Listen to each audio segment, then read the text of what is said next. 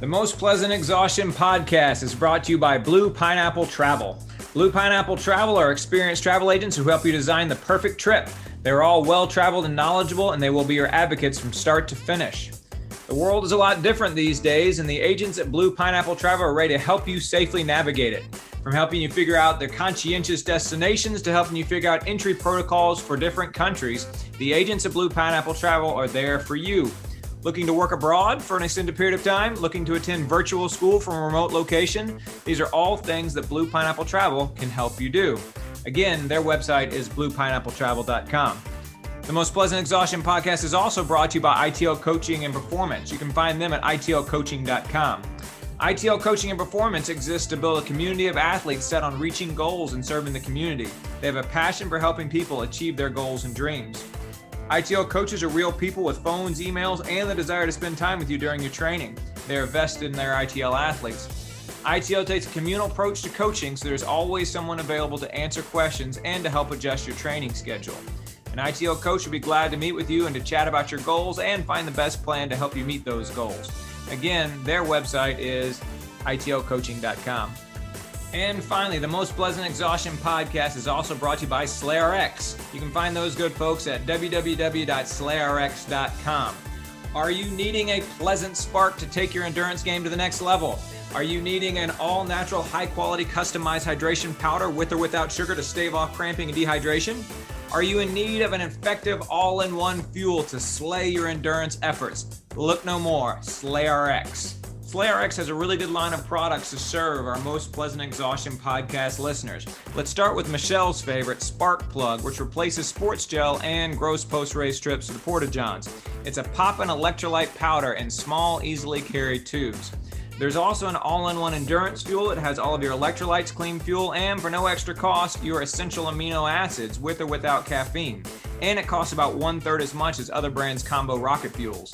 Finally, they have my favorite, SlayRx Hydrate Powder, which comes with or without sugar in varying strengths of electrolytes based on your individual needs. They can find those individual needs on the free quiz online at slayrx.com or with in person testing, like Patrick and I did at their headquarters on podcast episode number 114. Hydrate is the fuel that I used during the Blue Ridge Relay this year, and I recommend it for all of you as well. SlayRx products are 100% natural, come in great flavors, are vegan friendly, and the Hydrate Light is keto friendly. They've all been well researched and developed by a UGA food scientist who's also an Ironman athlete. The products are tested by the pros and endorsed by your fellow endurance athletes and hardworking folks in the community. The free sweat quiz and their products can be found at slayrx.com, on amazon.com, or at your local run and bike shop if it's available. You can use the code PLEASANT2020 at slayrx.com for 10% off. Thanks to SlayRx for sponsoring us, y'all. Give them a try. We appreciate our sponsors and thanks to all of them for helping us bring you the Most Pleasant Exhaustion podcast.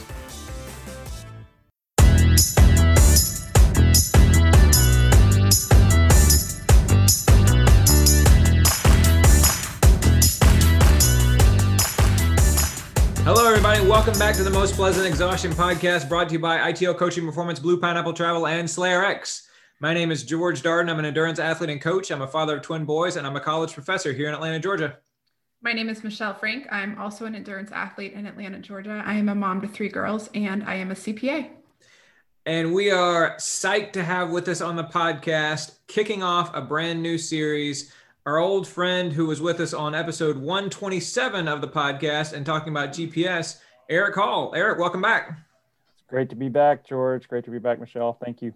So Thanks Eric, um, Eric is a, uh, a, native of the Metro Atlanta area, just like Michelle and me. Um, he uh, was a fraternity brother of mine in college. Went to Georgia Tech with me, and these days he's uh, one of my teammates uh, on the Blue Ridge Relay, as we've talked about so often on this podcast, particularly this year. I feel like. Um, and so we, of course, ran it together this year. Um, Eric spent some time in the military, in the Navy, on a submarine. Um, and uh, interesting fact about Eric that I don't even think Michelle knows he spent 18 months living in South Africa working and coaching soccer. How about that? That's pretty cool. That definitely has not come up in our new text box. So, um, but uh, but Eric is here to as part of our new series where we're going to be talking about tech. We're going to try and get Eric here about once a month, but uh, but but we'll see how well that works. Uh, Eric was was looking for somebody to uh, to talk tech with, and we were looking for somebody to to talk tech to us, and so shoes, clothing, gear, watches, anything imaginable related to endurance sports and technology and gear. That's what Eric's here for, right, Eric? That's what we talked about. That's what I'd like to talk about. So yeah, I think that's sounds good. Awesome, fantastic. And we should say Eric Eric's a coach too. Um, and so you are an accomplished oh, ultra runner. So oh yeah, oh yeah, that too. Um, but you're an accomplished ultra runner. Um, um, the farthest ultra you've done is what about 65 miles? Right around 60 miles. Yeah, All it was right. a 12 hour. That was right post Blue Ridge Relay. So yeah, yes. yeah, it was a week after the Blue Ridge Relay. That that bears, yes, that bears mentioning. Yeah. wow. So, uh, so, right on, right on, and uh, and he has coached high school runners, coached adult runners as well, and so uh, so.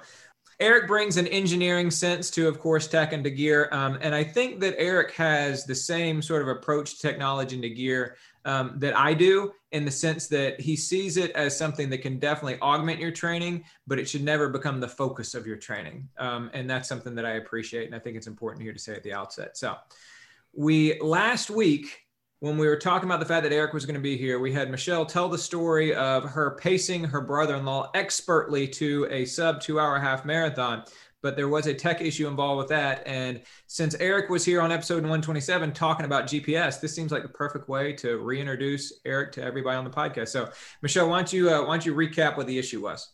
Sure. So I paced my brother-in-law a few weeks ago the Disney Wine and Dine half marathon. Um, I wear a Coros Apex watch, and he wears a Coros Pace watch. We started from his house in Dunwoody we ran two loops, which was uh, pretty much 13.1 miles. And we hit our watches at the same time. We, you know, got the GPS signal at the same time. And I hit 13.1 miles, a full 60 seconds ahead of him. So uh, found it very difficult to, you know, uh, try to figure out what pace I was running, what pace he was running, make sure that he stayed on his goal, make sure that he only walked for a few seconds at a time. And i was constantly laughing my watch at the end and trying to do the math of if i'm this far ahead and it's this you know many tenths of a mile uh, just to kind of keep that even the whole last six miles. And it was pretty awful. Um, and very frustrating because it seems to me well we have basically the same watch. So why are our gps's so off? Um, yeah. All right eric you're on the spot. What do you think So noting that we sent Eric the, I sent him the all the GPS stuff. So right. So um, I think I'd like to get into your specific case, and I love the story because this happens all the time. All um, the time. This happens all the time, and it's not just what you see with the person running next to you. It's uh, what you see from one run to the next when you do the exact same run. It's the differences you see when you're running on the trail versus running on the road. Right. And we can come up with all sorts of reasons why and excuses or this, that, or the other.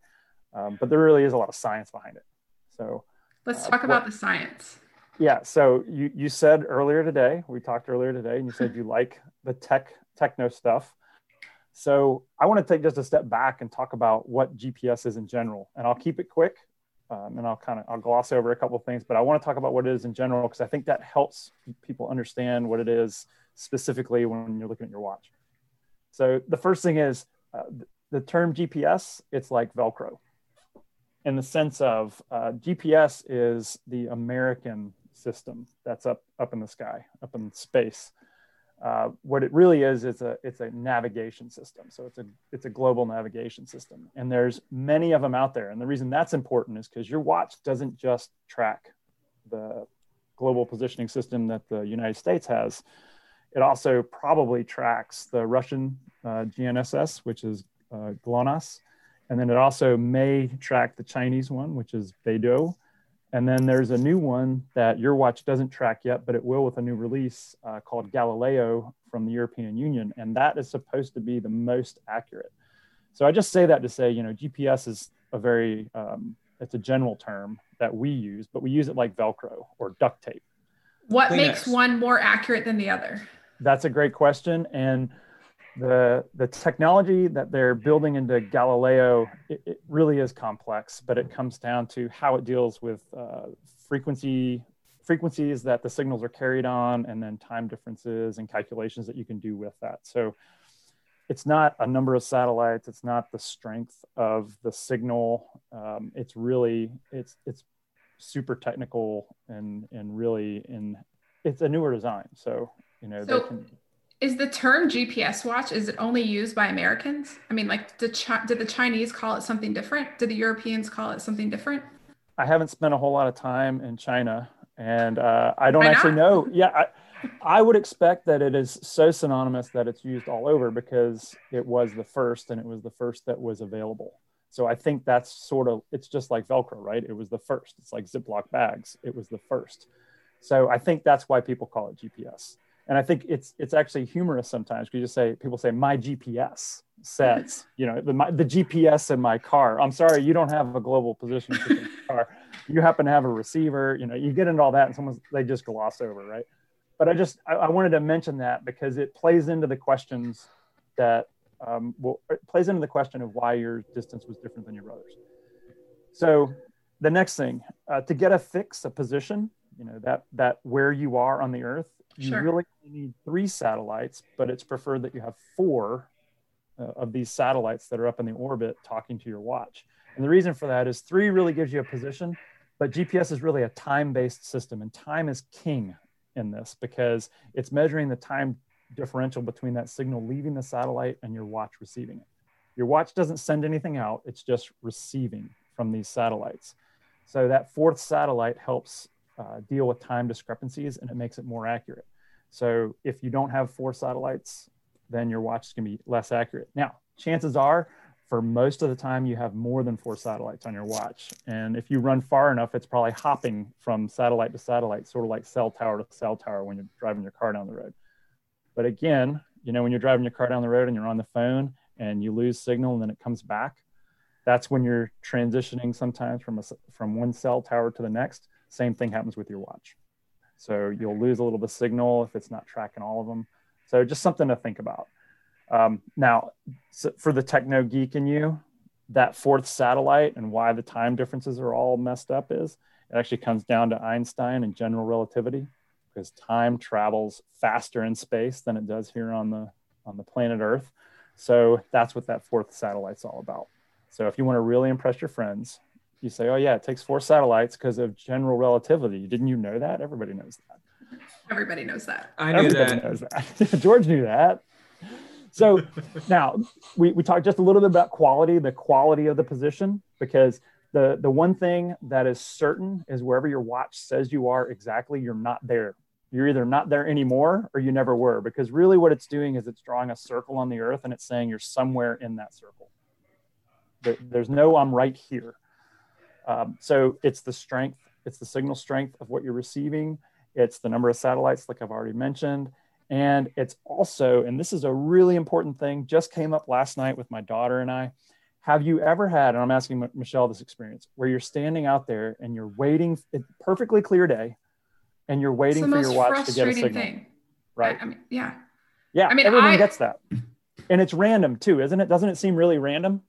It's always like when I have 62 minutes to run and I have a 60 minute run. And why is my watch taking an additional, you know, instead of an immediate signal, it's going to use right. up all my time to be stopped at red lights. And yeah, it's always when it's the least convenient that it does it.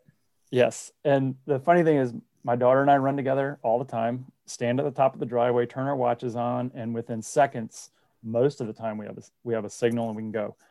And the other day we sat there for three minutes waiting for her watch to catch up. And it's the longest three minutes of your life. It is the longest three minutes of your life. The reason why that happens, and this is this is almost always why that happens, is your watch stores a little file, and that file is telling your watch where the satellites are and which satellites it should hook onto to give you the best position. That little file is called ephemeris data, and it's only good for about seven or eight days. So if somehow you get out of a cycle with connecting to your phone, which is getting the new ephemeris data to your watch, or your watch isn't connecting to your, your home Wi Fi, if that's what your watch does, it loses you go beyond that seven or eight days, and now your watch has to rely on the satellites to tell them where it is. So you sit at the top of your driveway waiting for three minutes while your watch is receiving that data from the actual satellites, and it's a whole lot slower. So one of those things, you know, any one of those things we just talked about can mess up the quality of your signal. All right. And it can waste your 62 minutes, or at least your two minutes when you need to yeah. do your 60 minute run.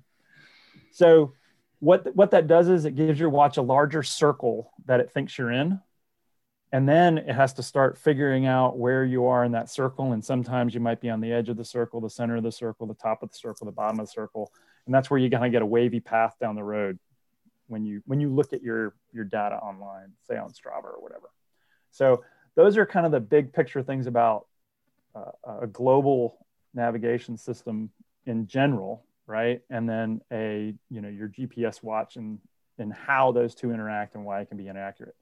Now, if we want to get to your specific case, right? So I'm going to hit a couple of things that you said. Uh, you were at your brother's house, so I'm assuming you started right at his driveway, pretty much, yeah, right? just right. So, so we so we can't say that he traveled across the U.S. and his watch had to figure something out. Um, did they connect pretty much immediately when you turned them on? Yeah, Okay, so we, we can throw ephemeris data out the window. It's not trying to figure that out. Um, but we can talk about some settings on your actual watch that might cause a difference. Uh, the first one is, um, and I, I, did a little research on the Coros watches specifically because I try to be really agnostic about my technology. I don't have a Coros watch though. Um, the first thing I noticed is it's very hard to find information on that watch. Yeah. Uh, there's no hard. manual for that watch and there's no online manual. Right. Um, but if you look at their advertising, they talk about how the watch will last longer if you put it in certain modes. And I think they have a mode called Ultra Track mode.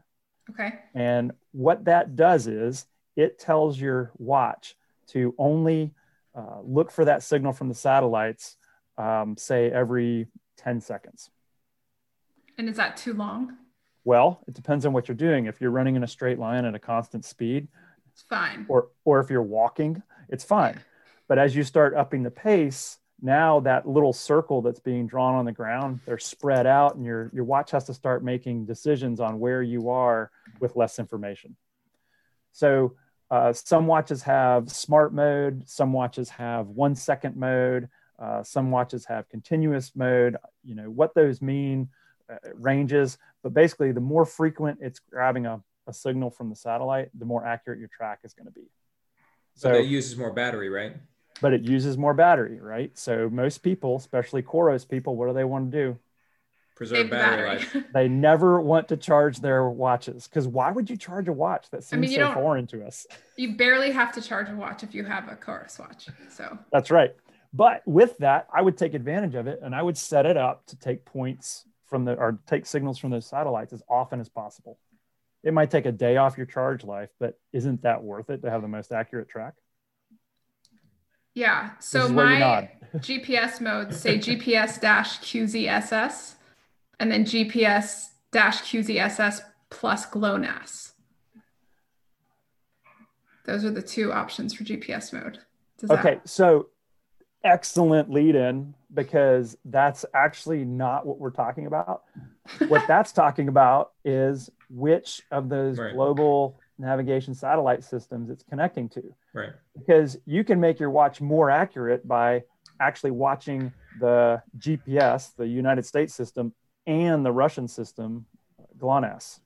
Okay. You can even, or you can pick GPS and uh, Beidou. So yeah, that's also an option. That's also an option. So yeah.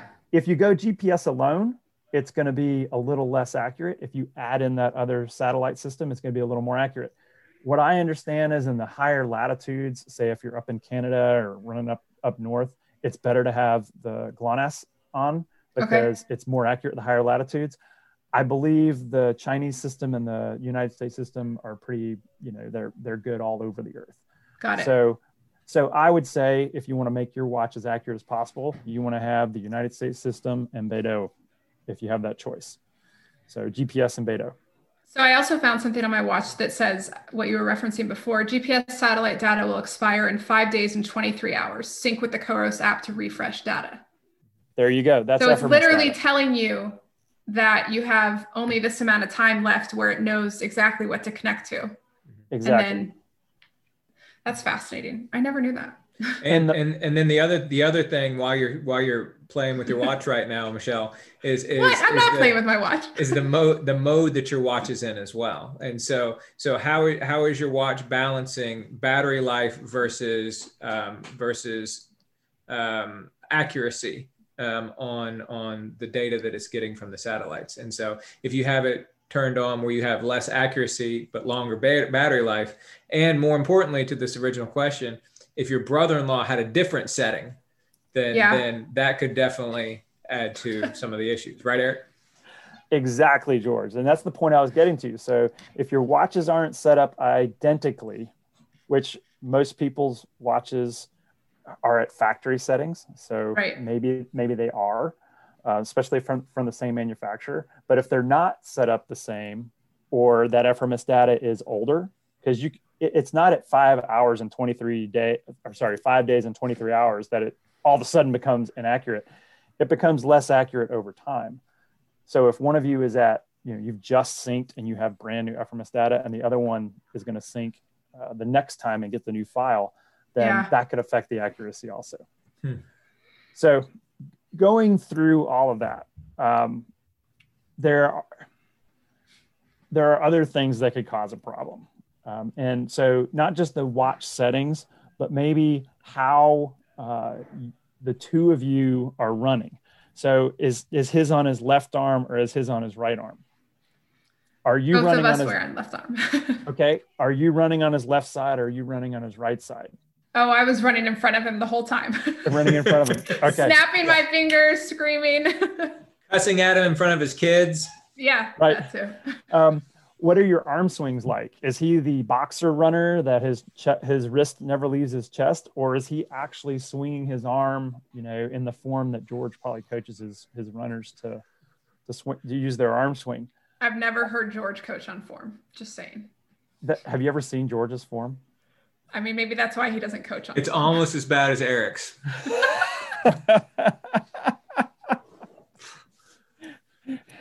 Oh man. so all those things simply affect the way the watch interacts with the satellites it increases the size of that circle that the watch has to figure out where you are in that circle and if as we talked about if it has less data or more random data that it has to deal with it's going to be less accurate so There. why don't we all just wear a Timex Ironman watch? Like, why do we You, even? you first, Michelle. You first. I'm currently wearing a Timex Ironman watch. I'll have you know. Um, but but yeah. but as, as, as soon as you switch over, I'll think about it. okay, so so I remember when when uh, when Eric came on before. I remember uh, you were talking about all the different things that go into your watch, telling you how far you've gone and all that sort of thing. I'm very much Right. reminded of that now. Um, that that the number of things that that go into determining precisely how far you've run and how fast you've been running and all that sort of thing it's actually pretty incredible that it's as accurate as it is um, uh, it's it's Exactly. it's it's almost like magic but the the big takeaway for me in addition to that in this conversation is that two watches that appear to be the same like we were talking about when we set up Michelle's original situation, that she and her brother in law were wearing the same watch. So shouldn't it be the same? Well, no. There's settings on the watch, and there's ways that they're interacting with satellites, and even which satellites they're interacting with um, that's going to change the, the watch. So they may appear the same, but they're actually very different from one another. Um, Right, I think and it's interesting. when I was researching this, you know, like I said, I didn't know much about the Coros watch. So I went to the Coros website and there's a lot of questions about this. You know, someone would say, why is my Coros watch always showing less distance than My Garmin. X? yeah, Yeah. sure. And and Sorry. Coros's answer is consistent and it's very interesting. They say because your watch is more accurate. Well, of course they say that. right and and but but one of the things george and i talked about in our uh, in the previous podcast was track mode and Coros came out with it first Yeah, and, And- you guys talked about that right when they came out with it. Um, Right. Sometimes track mode is literally through every single quarter. It it it knows like I crossed the line and it's perfect, But other times it is horrible. It is 100 meters shy of a lap per lap. On the so, same track? Yeah, always on the same track. It's it's Right. never that's a frustration for me that it's not it's not consistent in that. But I mean, there's some people that go out and they run 100 miles on a track, and like Camille Herron, like her Coros watch literally hits the lap every single quarter. It's just unbelievable. But I've had that experience. I've also had the experience where it thinks you've run the quarter and you're literally at like 330 meters. Okay, I'll say two Based things about just that, and I want to hear what Eric has to say too. But I, Sure. but I'll say this: the reason why you see Camille's Herron's watch working perfectly is because she's not posting it when it doesn't, and that's, That's fair. important to remember too. That's fair. So, so, so it's not that hers works 100% accurately 100% of the time. It's that she's not going to out her sponsor like that when it doesn't work for her the way it does. But it So- is so- really so- impressive when it when it is that perfect. So, oh, sure. But, but you said it's that perfect for you sometimes too, right? Yeah, and it's awesome. And then other times it's so annoying because it the pace is I don't even want to talk about it. Well, so All right. here, think think about what we just talked about though. Now, can you in your head say, "Oh, that could be because of X"? Yeah, it's also why I a lot of times, I mean, I haven't really been back to the track since March, but just the regular watch with the old school lap button just Mhm. to me is so much less mentally taxing because you're not trying to look at a watch, wonder about the pace, then you get a split, it doesn't equal the pace. I don't know. Well, and I'm not sure that we talked about this, George, the last time, but this is the thing that people. Um, Like, is misunderstand. track mode an overstep? Like, is it too much to ex- Yeah. expect from a watch? That's what I was getting at. When you drive down the road, does your car ever leave the road on your navigation system? Mm-hmm. Yes. Sure. No, no. What I mean is, when you're on the highway, does your car always look like it's on the highway? Your actual, Oh. your, your actual car or the, the, the, The car, dot. the pic, the picture of the car. the picture of the car. The- Sure. so- yeah. Yeah. It, it stays on the road, right? Yes. I hope to the so. point, and this I did use this example with George. When when it expects you to take an off ramp and you don't, what happens? It takes it a minute to recalculate. It Mhm. goes up the off ramp. It Mhm. actually shows your car going up the off ramp Until the off ramp, the angle becomes enough that it realizes that you're still on the highway. Right. Coros has figured out how to do that on the track. Mhm. So, or, or they've gotten really close to how you do that on the track. So they're saying you're somewhere in that lane at all times. So that circle that I talked about, that position Yeah, you, of you have to stay in that lane. right. But if your if your watch starts to drift because your ephemeris data is old, because your battery is weak, and it's shifting to a, a lower frequency of pulling that data off satellites, all of a sudden, all bets are off. It's not going to be as accurate. And this is the problem I have when you see um, uh, when you hear other podcasts or people that post on the internet or whatnot with their with their blogs about I took my watch out and did this. I wore four watches on my arm and did this, and then they post all the tracks. They Yeah. never talk about setting up the watch. They never talk about making sure the ephemeris data is accurate. They never talk. I've never read one of those where they say they were all in the most accurate mode. They were all set up to to track this G- GNS system. They were all, you know, everything was perfect. They does do every that. watch have the ability to configure all of those elements before every run? All of the high end ones do. That's interesting. that, that I know of, the ones that I re- researched. So until somebody does that, you know, uh, their their Skip. their data is just data. Well, it's, it's information. I just don't know that it's something that I can hang my hat on. Right. Um, Right. And I've called out one of those uh, bloggers before, and they really didn't have a good answer. In fact, they came back and said, "You know what? You're right. I didn't do that. That would have taken too long." it's like, okay, now maybe next time. So, but to, to to expect your watch to do that, and George said this, you're asking a lot. And I feel like, as to your point, Michelle, when you're on the track, why? I agree. Sure, have your GPS watch running in the background if you just want to post on Strava, which is mm-hmm. great, right? I, I think that's excellent. I think that's one of those great things that you get out of a GPS watch. But just track the time. What I do is I run and I hit the I hit the lap. Me Yep, too. that's what It I took do me also. it, it took me, you know, 55 seconds to run that quarter. Mhm. 55 seconds, 55 seconds, 55 seconds. It didn't take really you matter. 55 seconds to I was gonna say you're running Come 55 on, man. quarters. Hey, earlier you, you told me Michelle was running 10K pace at 748 minutes. I figured I'd throw that out there. you can't just slide that by. Okay, You're so on a running can we podcast. just clarify man. that my 10k pace isn't 740 like And the, the whole point of saying that was to get Michelle to say, let's clarify this. i mean george you could you can't run a 55 second oh quarter can no, you? absolutely not. okay No, are you kidding me? So, Okay, so a- a- 72, a, 55 second 72. quarter might be the now we're up fastest to I've ever run a 72 quarter. So, like so Everyone's got to train for a marathon at some point. um, all right, so so good stuff there. I appreciate that, Eric, and I appreciate your your revisiting and reintroducing yourself to us through through that. And I, I definitely think that you gave us a lot to uh, to to to address and to think about, not only with Michelle's particular conundrum, but if, as we're setting up our watches and as we're as we're thinking about our own uses of GPS there. Um, let's shift gears a little bit.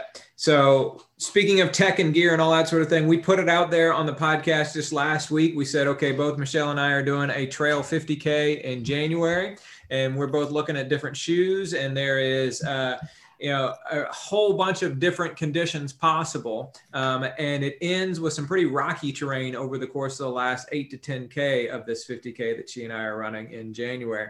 Um, and, uh, and we said, all right, so most pleasant exhaustion podcast listeners give us some suggestions and we got some really good suggestions as a matter of fact folks reached out to us and, and, and let us know what they think um, people that we've had on before uh, uh, came, on and, and sent us uh, different suggestions but eric of course having listened to the podcast and being the tech and gear guy he had some suggestions. So eric hit us with your suggestions. So let's let's and and my suggestions are just based on the shoes that I have in my in my garage that I wear. So which is there are basically one of everything. And as a as a clarification, both my daughter and my wife work at stores that sell shoes, so uh, that helps. Um, but yeah, so I, I had four pairs of shoes, trail shoes that I had out there, and I actually gave them names, um, uh, not just the names they have, but kind of like how I characterized them. So like fred no, like tank. okay okay So uh, I have a pair of uh, Brooks Cascadia now that's a tank 14s and and and i was really excited about this shoe now i'll get to why i was really excited about it but i wanted to try to run in it and i put it on my foot. And the fif- 14 and the 15 are about the same. 15 is the most recent version. It's a little lighter but the 14 and 15 are about the same. It comes down to the, how their upper was created.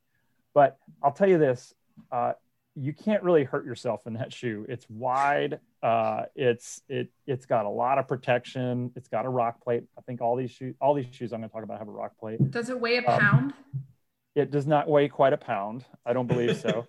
but I'll say this um, George and I are heavy sweaters. And at the end of a run, it probably does weigh over a pound yeah uh, because it's got a really thick upper and it soaks up a lot. But I think that's a clunky, well built shoe. Um, and I, that's just how I feel about it. Um, at the end of the run, it, it, it's, it's, it, it's a thick soled shoe and uh, you feel it. Uh, so I'd call that the tank. Um, and and if, if I'm honest, I think I personally would use that shoe for uh, speed hiking or something more than running. Uh, I think I would use that instead of a, a low top or something, um, even with a little bit of weight on my back. that is the shoe that scott Jurek runs fast in though right Yes, and I'm not. which Scott i Jurek. don't understand but If if I was sponsored and getting paid a lot of money by a company to run fast in a shoe, I probably could, that's or I fair. would. So my Right, so- take on so- that is that it's too much. George's not going to want to run a fast. He thinks he's going to run a fast trail 50k. i don't But think that i'm shoe run a is- fast trail 50k. That just- shoe is probably not going to make his top three choices just because of. I don't, I don't think I'm going to much run very fast given the fa- fact that I ran for the first time today in like a month. So, so I, I, I don't foresee that. But the fact that you named it tank is not appealing to me. so, well, So- I had one that was even less preferred, and it's actually a shoe I like, um, but I actually named this one not preferred. Uh, Is that a And it- Hoka? it's the Hoka, and and I'll say this: I run. I I'm probably on my seventh or eighth pair of Hokas. Um, and if I if I'm going to run 100 miles off road, I'm probably going to wear a Hoka because when you put those shoes on and you start running in them, you know that your feet are not going to get pounded. The problem with the and this was a Speedgoat. Uh, the problem with the shoe is it's even clunkier than the Brooks. Um, and my specific version that I had is the GTX, so it has the Gore-Tex in it. And because I'm a heavy sweater, and I know George is too, and this is geared towards what George would run. And even if it's cool outside, you're going to sweat. That shoe just holds all of the moisture that gets in it from the top, right? Gore-Tex is great at keeping water out, but in this instance with this shoe, it does not shed the water at all. Hmm. Um, so that was not a shoe that I, I recommended for George. Not a big hit on uh, Hoka though. I love Hokas. Uh, like I said, I'm on my seventh or eighth pair. The Rincon's a great shoe, but it's not an off-road shoe. I don't think it's a shoe you want to wear off-road. Clifton, probably not a shoe you want to wear off-road. They have some other shoes. I just haven't tried them. So, is it the what's so? The, what's the why couldn't George run a trail 50k in a Clifton? I've run a trail 50k in a Clifton. So why is that not an option for you right now? For me? Yeah. It is. But but but I would say that the the 50k that I ran that I that I I ran wearing a pair of Cliftons, there was two things about it that made it different. One is that the trails weren't very technical. There was there was one sort of technical stretch in there, but they were mostly pretty well kept, wide open, not technical trails. The other thing is the last four miles were actually on the road, um, oh. and so so finishing and the last four the, miles of the race that we're running are not on the road. Is, is like the opposite of being on the road, um, oh, and man. so it's it's like it's like rocky technical rough part. Um, I think things so, will fall off a normal Clifton on a rocky technical. Hmm. Yeah. Pieces on the bottom of the shoe will come off. I think hmm. on a rocky technical 50k, even if it's just a few miles. I just I don't think that shoe's made for that. All right, so you got your not preferred because it holds water, which by the way, that's a really good thing that I hadn't totally considered. The idea of, of something hanging on to water, given the fact that that you always hear about how you want them to be hydrophobic, but at the same time, that could also mean they hang on to water if it's coming from inside the shoe. So not preferred, tank, not feeling those. You also said earlier this week that that that the stack height is so high on Hokas sometimes that that, that can feel kind of unstable, and I agree with you on that. Um, all right, so so in the end, Eric, what is your suggestion? Well, I had two. All right, and you didn't like one of them. You said it was too heavy, and then okay. Michelle didn't like the other one because she said I could never see George running in those because of his his Achilles. Achilles. Okay, yeah. So so so the the, the one that okay. Michelle didn't like was was was an Altra that you put a heel lift in. That's correct. So George and I have a very similar heel issue. It's really an Achilles issue. It's a it's a bone spur on our heel. And uh, George actually recommended to me, why don't you just put a heel lift in your shoe? Um, so, I, being an engineer, I really wanted to try out the Lone Peak. So, I took one of my old shoes, I cut the back off the insole, and I slipped it under the insole in the Lone Peak. And I got to say, I really like that shoe.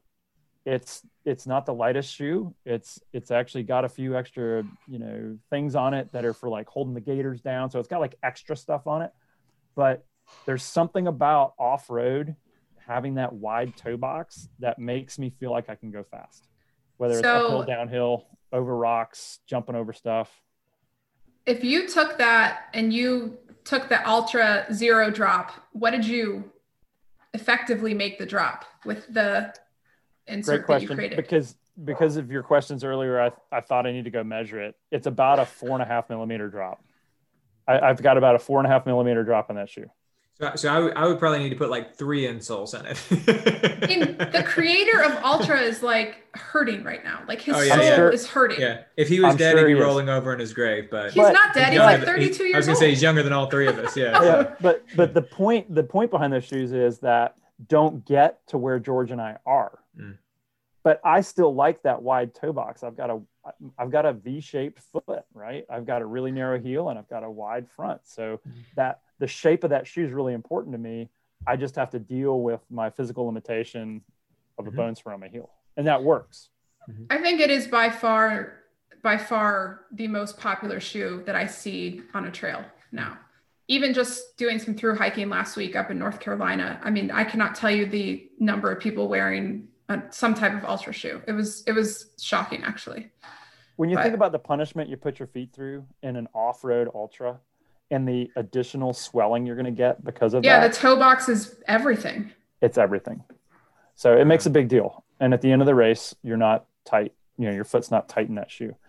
Mhm. So now moving on, I, I, I called that the all rounder. That was my name for that, the all rounder. But I did have another shoe, and this this is the shoe that George kind of dogged on when I said it. I said the La Sportiva Bushido 2.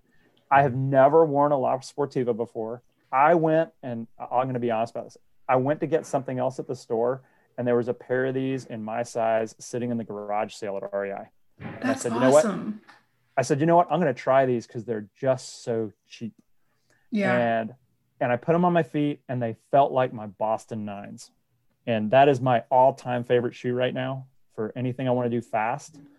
And I said, these feel like these shoes. I'm gonna I'm taking these home. And I went out on a run in them, and they even it's like having a pair of Boston Nines but off road. I felt very sure of myself, very quick.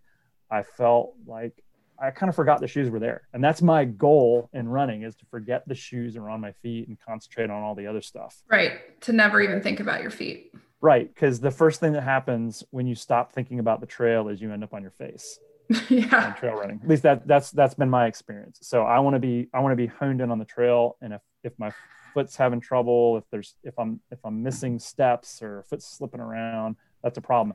And that shoe just feels great. And George, you looked it up on where'd you look it up, George? I looked it up at Running Warehouse because they have always have the specs on there and everything, and it said Okay. it weighed 12 ounces, and I was like, eh, that seems heavy. right and everything else i saw said 10 and a half Mhm. and 10 and a half is what the lone peak is also Mhm. so i think they're very comparable and i think for a, a, a a ruggedized off-road shoe not a not a I agree. cut down off-road shoe 10 10 and a half is about where you're going to end up I agree. Yeah, I think you're Right. right about that. i think Yeah. that shoe has a 12 millimeter drop it's something something in that range That's insane. And It- and you and got a I big deal. and, and you and I had talked about too that that I, I do th- think and and I agree with you when you say this that there there's more to a shoe feeling racy than its weight. Like a shoe can be built in a way that actually makes it feel faster or racier, um, for lack of a better term, besides just it being super light. Um, Right. And so, so I've, I've definitely worn shoes that were heavier but felt racy, um, and and lighter shoes that that didn't feel as racy and as as as swift. So yeah, what was your what was your nickname for the Bushido?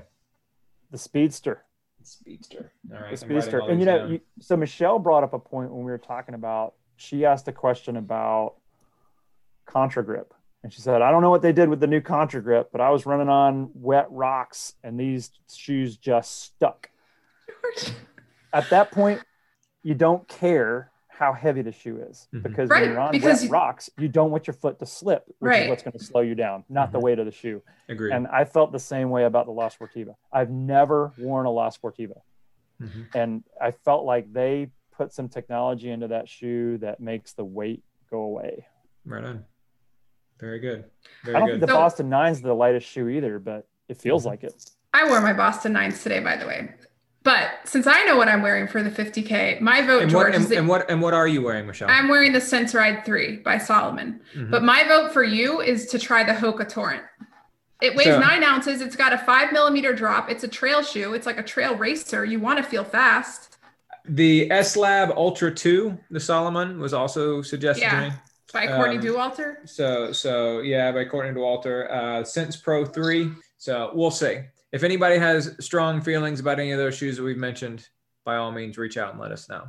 This is actually becoming like a thing.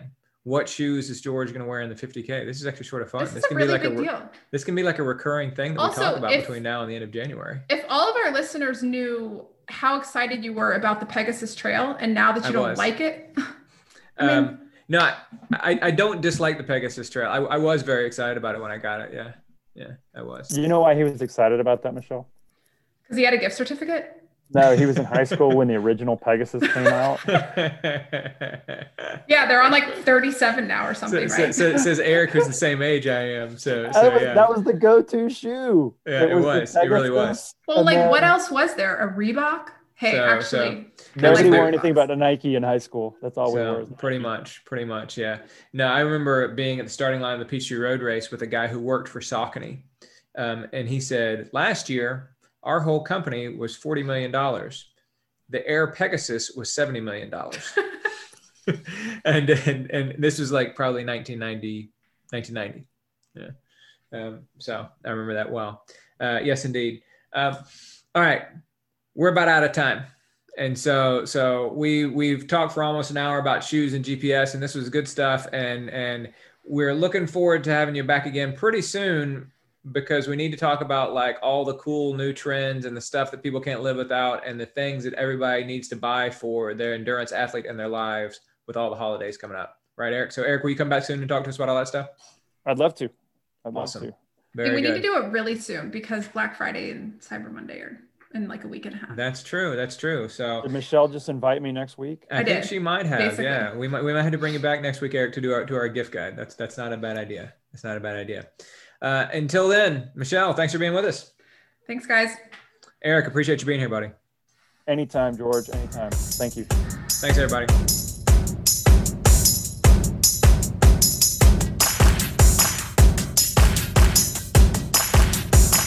That'll do it for another edition of the Most Pleasant Exhaustion podcast. We appreciate you joining us. You can find us on Facebook at facebook.com slash pleasant podcast. Can find us on Twitter at pleasant podcast. You can find us on Instagram, Most Pleasant Exhaustion. And you can always download our podcast from Stitcher, SoundCloud, Apple Podcasts, or Spotify. Don't forget to check out our sponsor, ITL Coaching and Performance at itlcoaching.com, on Twitter at ITL Coaching, at Facebook, facebook.com slash ITL Coaching and Performance, and on Instagram, ITL Coaching. You can check out Blue Pineapple Travel at bluepineappletravel.com, on Facebook at facebook.com slash bluepineappletravel, or on Instagram, Blue Pineapple Travel. And finally, Slayer X. You can find them at slayrx.com, on Facebook at facebook.com slash here for Slayer X. That's the number four, here for Slayer X. On Instagram at here for Slayer X, again the number four, and on Twitter at official Slay RX. Don't forget the discount code Pleasant2020.